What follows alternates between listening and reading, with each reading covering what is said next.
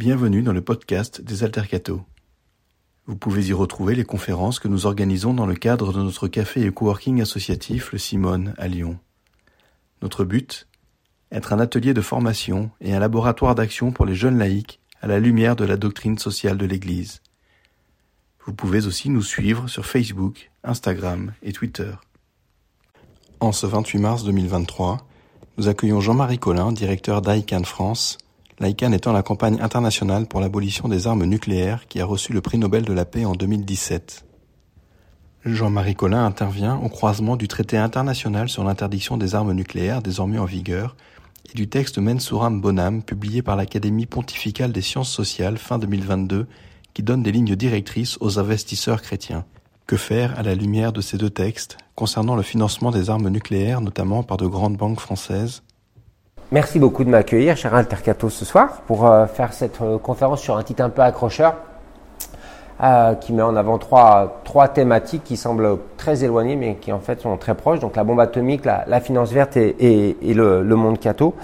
C'est vrai qu'on parle depuis quelques années maintenant de plus en plus de la question de, de la finance verte, de la finance responsable, de, de la finance éthique. Et, derrière ce, ces mots, on va dire, bah, en fait, on trouve une volonté, une origine globale de dire il faut aborder l'économie finalement sous un sens qui est totalement différent.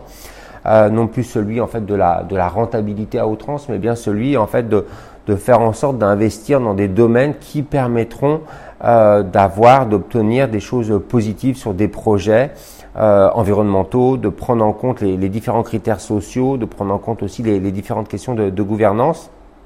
Et donc en ce sens, cette finance se démarque totalement de la finance dite classique qui, elle, jusqu'à présent, était faite pour euh, gagner de l'argent, toujours plus, et qui ne s'intéressait qu'à cette volonté. Donc sur des placements assez, assez classiques. Mais avant, je voudrais juste faire une petite présentation d'ICANN en, général et, pourquoi je, suis présent. Donc euh, ICANN, c'est la campagne internationale pour abolir les armes nucléaires. C'est une campagne qui est née en, en 2007 euh, euh, exactement, qui a pris naissance à partir de 2005. Alors il y a toujours eu des campagnes internationales contre les armes nucléaires hein, et, on remonte euh, au lendemain de, l'utilisation des premières armes.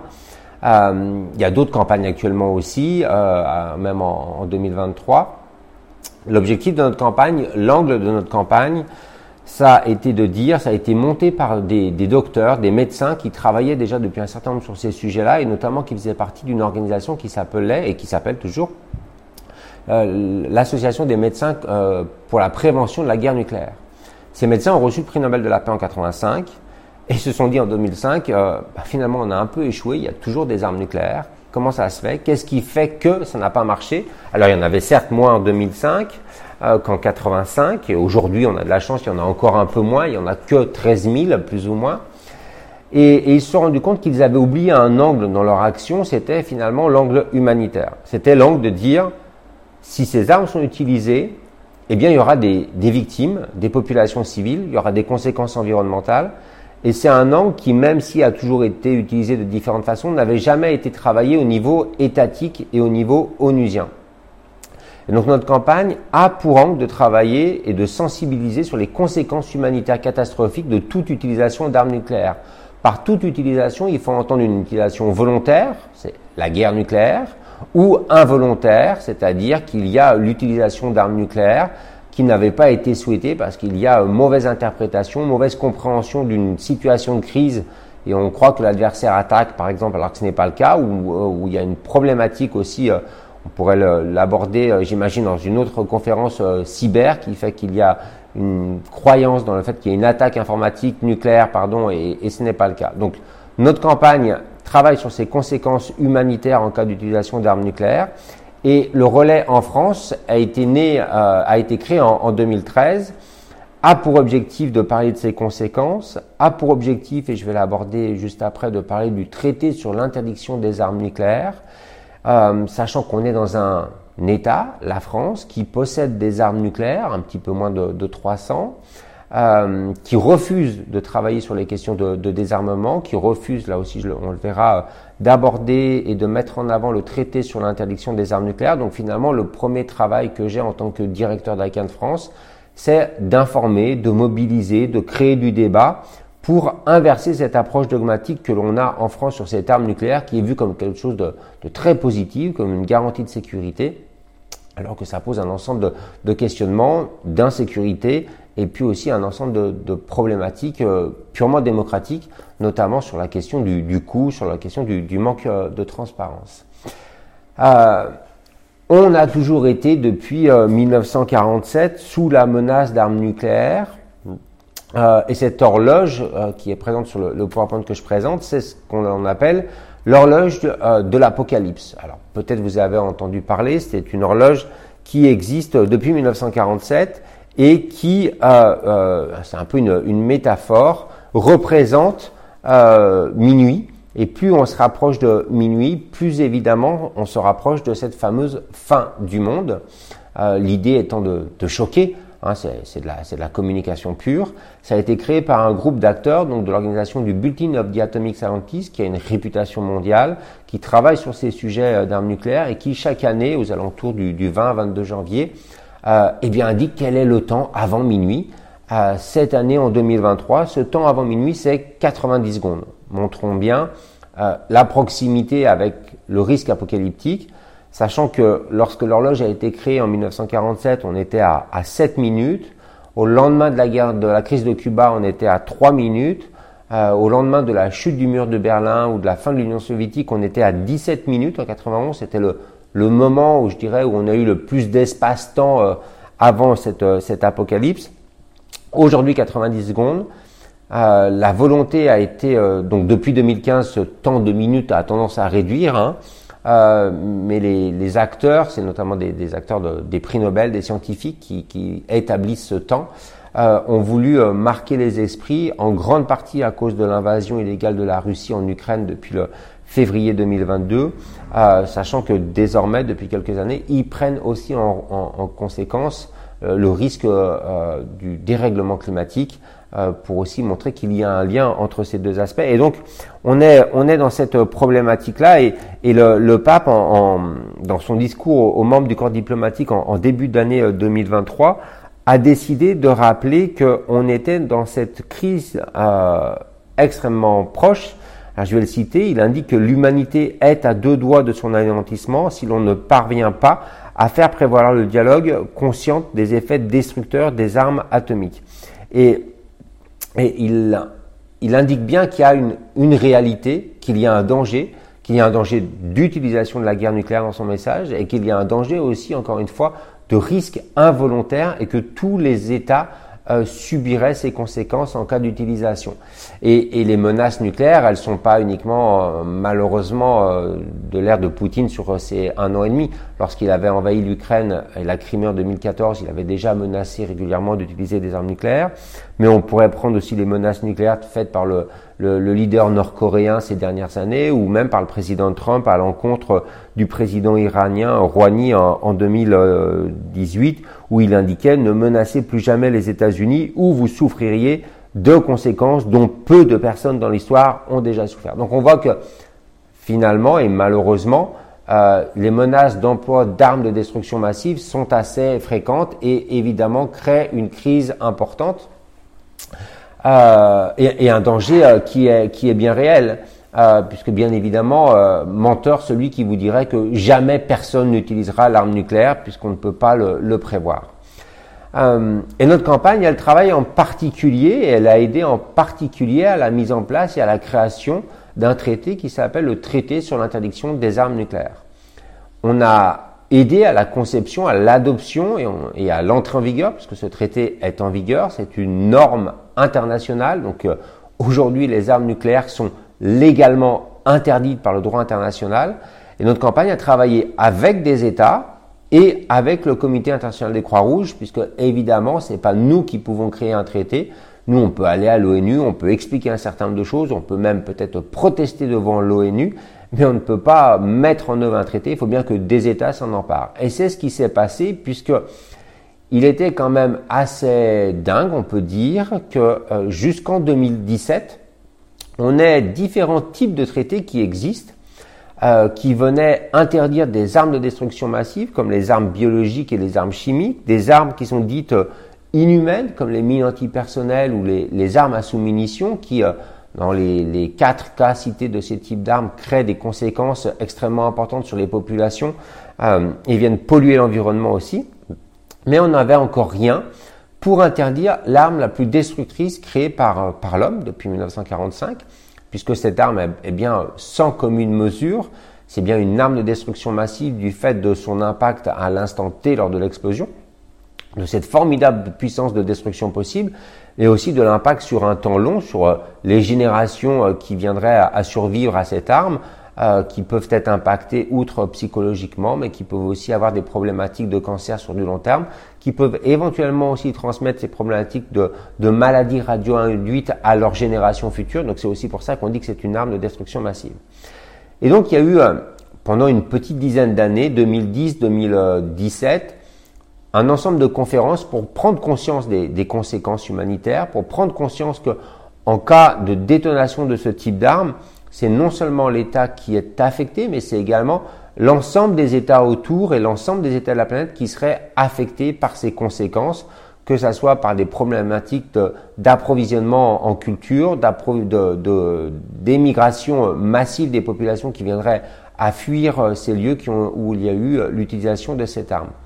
2017, 7 juillet 2017, après plusieurs semaines de, euh, négociations, le traité sur l'interdiction des armes nucléaires est adopté à une large majorité des États membres de l'ONU. 122 États étaient présents, les 122 votes euh, positivement. Euh, on peut remarquer d'ores et déjà une, absence euh, volontaire de la part des États qui possèdent des armes nucléaires et donc aussi bien la France que les États, donc l'ensemble des États démocratiques qui possèdent des armes nucléaires, les Français, les Britanniques et, les, Américains, que les autres États au régime plus ou moins autoritaire, euh, les Russes, les Chinois, les Indiens, les Nord-Coréens, les Israéliens et les Pakistanais, qui ont tous boudé littéralement ces négociations à l'ONU. Mais ce traité a quand même été adopté, c'est ça la beauté de l'Assemblée générale des Nations unies, hein. c'est un État égale une voix. Il fallait 50 États pour que ce traité entre en vigueur, c'est un chiffre qui a été atteint le 24 octobre 2020, euh, et puis il y a un délai légal après de trois mois, et le 22 janvier 2021, eh bien, ce traité est officiellement en vigueur, et c'est pour ça que Aujourd'hui, on peut dire, on peut affirmer que les armes nucléaires sont effectivement interdites par le droit international à l'égal de ce que sont donc les armes chimiques, biologiques, les armes à sous-munitions et les mines antipersonnelles. Et ça, c'est quand même assez remarquable de se dire que on a pu obtenir ce traité, des États l'ont porté, la Croix-Rouge et le CICR l'ont porté aussi, et aujourd'hui, on est dans ce processus global d'universalisation pour que de plus en plus d'États adoptent cette nouvelle règle. Actuellement, il y a 68 États qui l'ont ratifié, 92 États qui l'ont euh, signé, euh, et il y a un ensemble d'États qui sont sur le chemin euh, à la fois de la signature et à la fois du processus de, ratification. Et ce traité vient interdire un ensemble d'actions. Alors bien sûr, il interdit le développement, les essais, la production, l'acquisition, le stockage, le transfert, l'utilisation ou la menace d'utilisation des armes nucléaires. Donc ça, c'est l'utilisation ou la menace, c'est la politique de dissuasion. Hein, euh, et, je vais revenir dessus. L'hébergement euh, d'armes nucléaires sur un autre territoire et bien sûr euh, d'aider quelqu'un à, à, pouvoir, donc un État, à acquérir ce type d'armes. Et jusqu'à présent, on avait quelques interdictions qui existaient dans des traités euh, parallèles, mais on n'avait pas cette globalité d'interdiction. On n'avait pas un, instrument juridique qui euh, faisait que l'ensemble des actes autour de l'arme nucléaire étaient interdits. On avait euh, des interdictions sur les essais, une interdiction sur certains transferts d'armes, par exemple, mais il y avait beaucoup de choses qui n'étaient pas interdites. Et si évidemment ce n'est pas interdit, eh bien c'est accepté ou autorisé.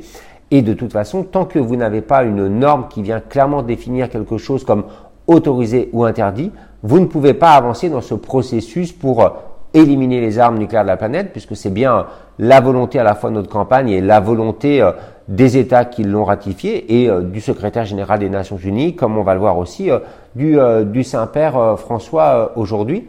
Et dans ce, titre, donc sur la, bombe atomique, la finance verte et le monde catho, je vais m'arrêter en particulier sur l'interdiction de, financement et, d'investissement qui n'est pas écrite de cette façon dans le traité, mais qui est comprise et qui est acceptée dans ce sens-là. Euh, L'article que je vais vous lire, c'est un, un vrai copier-coller de la de, de, de l'article qui est présent dans la, Convention sur l'interdiction sur les mines antipersonnelles ou la, Convention sur l'interdiction sur euh, les, les armes à sous-munitions. Il est inscrit que chaque État membre du traité s'engage à ne jamais, en aucune circonstance, aider, encourager ou inciter quiconque, de quelque manière que ce soit, à se livrer à une activité interdite à un État parti par le présent traité. Et dans les euh, encourager ou inciter quiconque, de quelque manière que ce soit, il faut entendre aussi euh, des acteurs euh, étatiques, mais aussi des acteurs privés, et c'est donc les banques. Et il était essentiel de vouloir interdire la possibilité de financer euh, des entreprises qui fabriquent des systèmes d'armes nucléaires parce qu'il aurait été illogique d'interdire la, production de l'arme, ça c'est l'article 1A du traité, mais de ne pas interdire les moyens qui permettent cette production de l'arme. Et les moyens, c'est bien l'argent. Et évidemment, euh, on n'interdit pas la, production en tant que telle de, de l'ogive nucléaire, est réalisé par des acteurs étatiques, par des scientifiques, par des militaires. Donc ici, ce qui est euh, voulu pour euh, sanctionner, pour être interdit, c'est les acteurs industriels privés qui vont concevoir les principaux systèmes dans lesquels on va mettre une arme nucléaire. Le Rafale, le missile que va porter le Rafale, euh, dans lequel on va mettre une arme nucléaire, les missiles qui vont être installés sur les sous-marins, donc les sous-marins aussi, euh, qui sont les, principaux moyens pour la France euh, de disposer d'un arsenal nucléaire. Donc ça veut dire que des entreprises comme comme Thales, comme Dassault, comme Naval Group, comme Airbus par exemple qui fabrique les missiles M51, aujourd'hui, eh bien, on essaye de les sanctionner indirectement puisqu'on essaye de demander aux banques d'arrêter de financer leurs différents programmes d'armement. Puisque une opération financière est par nature, n'est pas neutre. Et là, on revient sur la question de cette fameuse finance éthique neutre, euh, verte, pardon, puisque les banques et les institutions financières, c'est bien un chaînon clé, en fait, de l'industrie des armes nucléaires, mais aussi on pourrait évidemment l'élargir dans l'industrie du pétrole ou, des, euh, ou dans du côté positif, dans l'industrie des, des énergies renouvelables, par exemple. En mettant en œuvre une politique de désinvestissement, eh bien, on peut accélérer cette fameuse stigmatisation et élimination de ces armes de destruction massive. Et ce schéma-là, c'est exactement le même schéma qui a été employé pour arriver à diminuer, voire même à arrêter quasiment totalement la production des mines antipersonnelles et euh, des armes à sous-munitions. Et on sait que les actions de désinvestissement marchent. Euh, il y en a eu euh, de nombreuses par le passé. Si l'on remonte aux actions de désinvestissement qui avaient été réalisées contre la politique d'apartheid de l'Afrique du Sud, par exemple, qui ont aidé aussi à, faire en sorte que le régime change. Euh, les politiques de désinvestissement euh, sur les, les, banques, notamment sur la question du tabac, où certaines banques ont fait des, gros progrès, et, on peut citer positivement pour une fois une banque française, la BNP. Donc on sait que ces actions fonctionnent et, sont, et sont importantes, sachant que on est dans un État, encore une fois, qui refuse actuellement ce fameux traité, et donc cet article qui demande aux banques de désinvestir, et que toutes les banques françaises, euh, j'ai presque envie de dire bien évidemment, donc la BNP Paribas, le Crédit Agricole, la Société Générale, l'ensemble du groupe BPCE qui regroupe euh, différentes banques comme euh, la Banque Populaire, les caisses d'épargne, le Crédit Coopératif, le Crédit Mutuel aussi, ou le groupe Rothschild, toutes ces banques, et encore quelques autres que j'aurais pu citer, ne respectent pas ce traité. Toutes ces banques ont euh, des, euh, ce qu'on appelle des politiques sectorielles d'investissement dans lesquelles elles disent bah, là on investit, là on n'investit pas en fonction du droit international. Et eh bien là, ces banques-là ne respectent pas euh, cette norme internationale alors qu'elles devraient le faire. Et d'ailleurs, elles sont même encouragées par le président Emmanuel Macron puisque en février 2020, dans son grand discours à l'école militaire, donc avant même que le traité n'entre en vigueur, hein, je rappelle qu'il est entré en vigueur en, en 2021, le président Macron a demandé, a indiqué que la France n'adhérera pas au traité sur l'interdiction des armes nucléaires, en indiquant que ce traité ne créerait, même s'il devait entrer en vigueur, ce qui est le cas, ne créerait aucune obligation nouvelle pour l'État français, et il demande aussi que ça n'en crée pas pour les acteurs privés. Donc, il intime l'ordre, clairement, à des acteurs privés de ne pas respecter le droit international, ce qui est quand même quelque chose d'assez exceptionnel, je, trouve. Sachant que ces banques, on sait, elles sont responsables sur la période 2020-2022 d'un investissement d'au moins 35 milliards d'euros sur les principales entreprises d'armement qui permettent à la dissuasion française, mais aussi à la dissuasion britannique ou à la dissuasion américaine de fonctionner. Et oui, puisqu'une banque, aujourd'hui dans le monde globalisé comme on est, investi à la fois dans des entreprises françaises, mais aussi dans des entreprises américaines comme Honeywell, par exemple, qui participent à la création de la dissuasion euh, américaine. Et idem, des banques américaines ou britanniques, voire même des banques allemandes ou des banques euh, d'autres États, participent à l'investissement euh, d'entreprises françaises. Et cette participation à l'investissement, c'est concrètement des prêts financiers, c'est l'achat d'actions, c'est des transactions économiques. Donc c'est comme ça qu'il y a cette action économique qui est réalisée et qui est aujourd'hui demandée à être interdite, sachant que ça fonctionne. On a déjà un ensemble de banques à travers le monde qui ont décidé d'appliquer ce traité. Euh, on a notamment le plus grand fonds de pension au monde, près de 1000 milliards d'euros de, gestion financière, c'est le, fonds souverain norvégien. On a de nombreux fonds de pension euh, aux Pays-Bas, euh, en, en, Suède, euh, qui ont euh, aussi euh, réalisé ces actions-là. On a de nombreuses banques au Japon, pour prendre les, les, cas les plus importants. Et si je reviens sur la Belgique, on a une grande banque belge, grande banque belge, la banque belge KBC, qui a établi une liste noire en indiquant qu'elle prenait en compte ce traité et que, par exemple, dans cette liste noire, elle n'investit plus, elle ne prête plus d'argent à des sociétés comme Dassault. on a la Deutsche Bank qui est dans ce même schéma. Donc, euh, d'une part, ça montre que ça fonctionne, puisqu'avant ces banques ne réalisaient pas ces actions-là. D'autre part, ça montre que même des grandes banques euh, peuvent agir dans ce sens-là, parce qu'elles ont compris que ça allait dans euh, la droite ligne de leurs objectifs de responsabilité sociétale des entreprises, hein, la, la, RSE, qui est la, la, clé, la base de cette fameuse finance verte que tant de banques mettent en avant. Donc, aujourd'hui, les banques ont normalement cette obligation, et notre campagne aujourd'hui euh, travaillent dans, ce, dans cette volonté-là, sachant que ces banques sont véritablement cyniques. Hein. Euh, toutes ces banques, comme je l'indiquais, elles ont, euh, elles ont une, un, document qui s'appelle une politique sectorielle de défense. Et toutes ces banques, si vous lisez rapidement un peu le, document, vont dire que euh, elles s'opposent aux armes nucléaires. D'ailleurs, elles les qualifient d'armes controversées pour la BNP, d'armes de destruction massive pour le CIC, euh, d'armes sensibles pour le crédit agricole. Et pourtant, à la fin de ce document euh, de politique sectorielle, vous savez, c'est exactement comme dans les contrats euh, bancaires, vous avez une petite astérix qui vous indique qu'elle s'autorise le financement des entreprises qui sont membres de pays de l'OTAN ou elle s'autorise pour financer ces, entreprises si elles n'importent pas ou si elles n'exportent pas leurs armements, leurs technologies vers euh, des États, par exemple, comme, euh, comme la Chine ou comme l'Iran.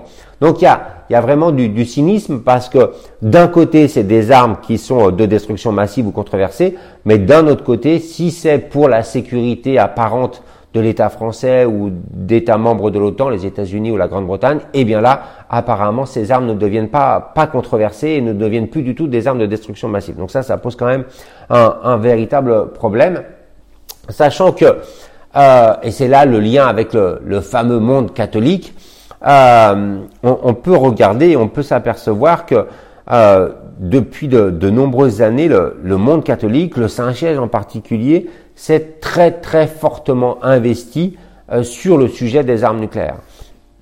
La, la, campagne pour la mise en œuvre et la création du traité sur l'interdiction des armes nucléaires a démarré vers 2010 à peu près.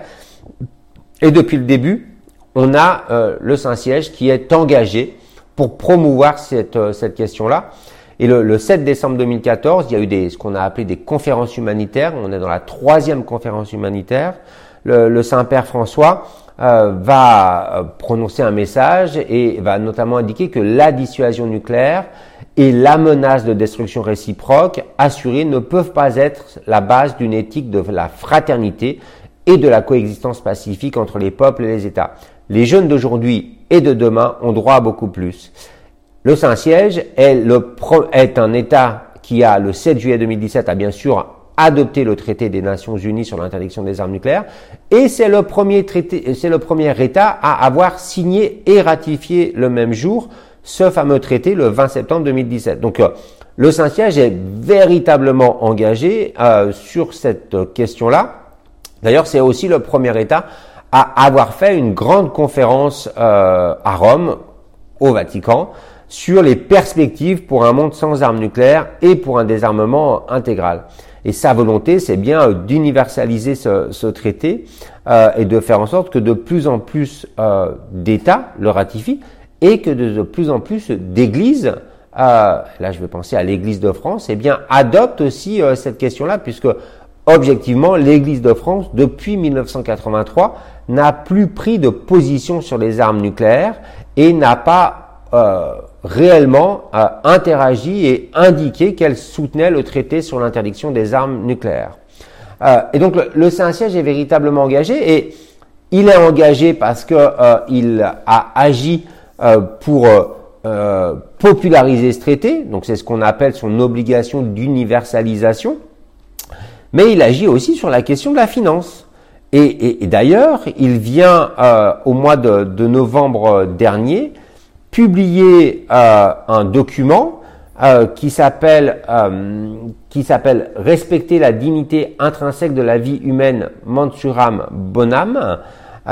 et ce qu'il faut voir, c'est que jusqu'en novembre dernier, l'Église, le Saint-Siège, n'avait pas encore établi un texte un peu synthétique pour l'Église sur cette question large de la finance éthique. Et il y a eu cette volonté qui a été élaborée par le Dicaster pour le service du développement humain intégral, qui a été aussi euh, travaillé par l'Académie pontificale des sciences sociales.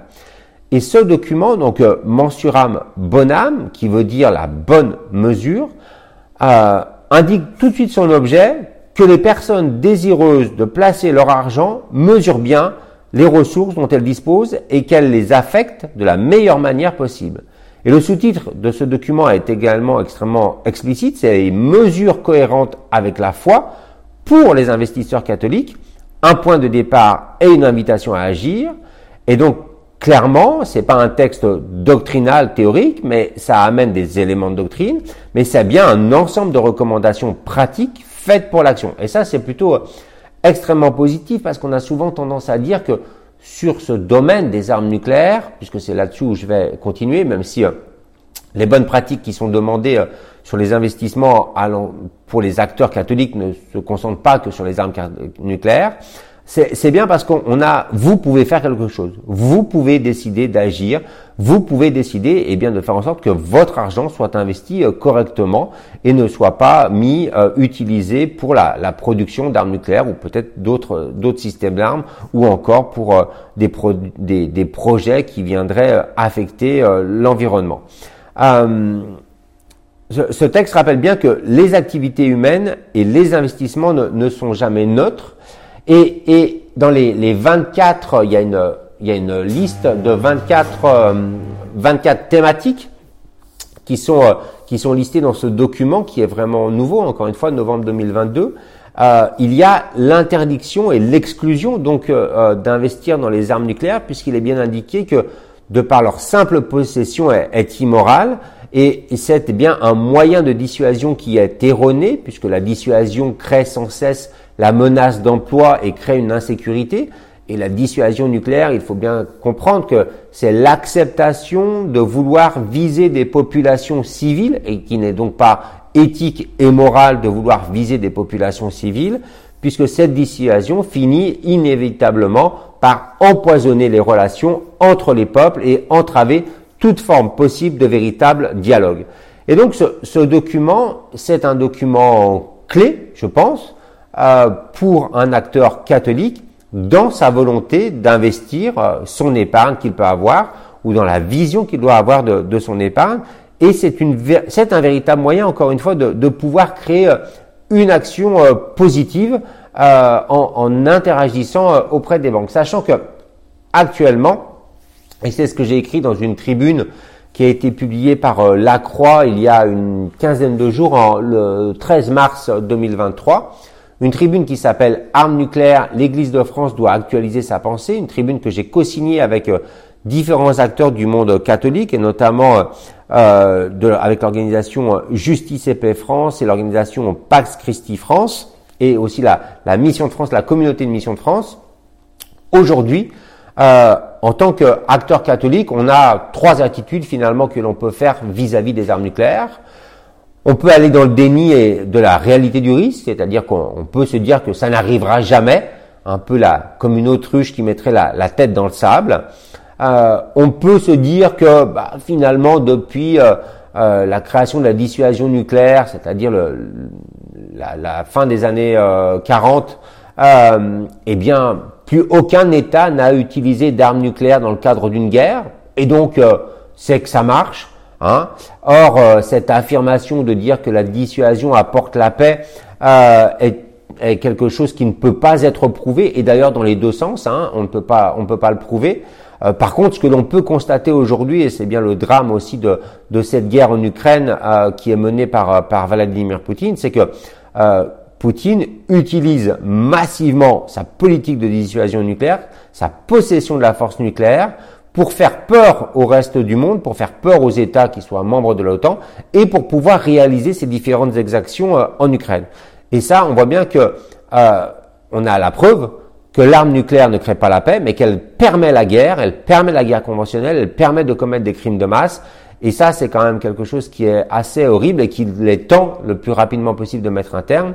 Et donc la troisième attitude, eh bien, c'est celle de la responsabilité. Effectivement, chaque acteur, chaque citoyen que nous sommes, on a une responsabilité, on a un moyen de pression, on a euh, une éthique. Et la question, c'est de savoir euh, de mettre, d'articuler notre notre éthique de, conviction avec euh, notre éthique de, responsabilité, sachant que clairement, pour la France, pour le président Macron, et je reviens avec son discours de février 2020, pour lui, cette éthique, ce renoncement, cette éthique, pardon, euh, c'est de se confronter finalement à l'imperfection du monde. Et c'est d'affronter avec réalisme et honnêteté le monde, c'est-à-dire eh bien d'accepter que des États aient l'arme nucléaire et de se dire eh bien vaille que vaille, on verra comment on peut faire. Non, on doit refuser bien évidemment euh, le fait et on ne doit pas accepter que le monde possède des armes nucléaires. On doit lutter, on doit travailler, même si c'est évidemment long, complexe, pas facile d'avancer,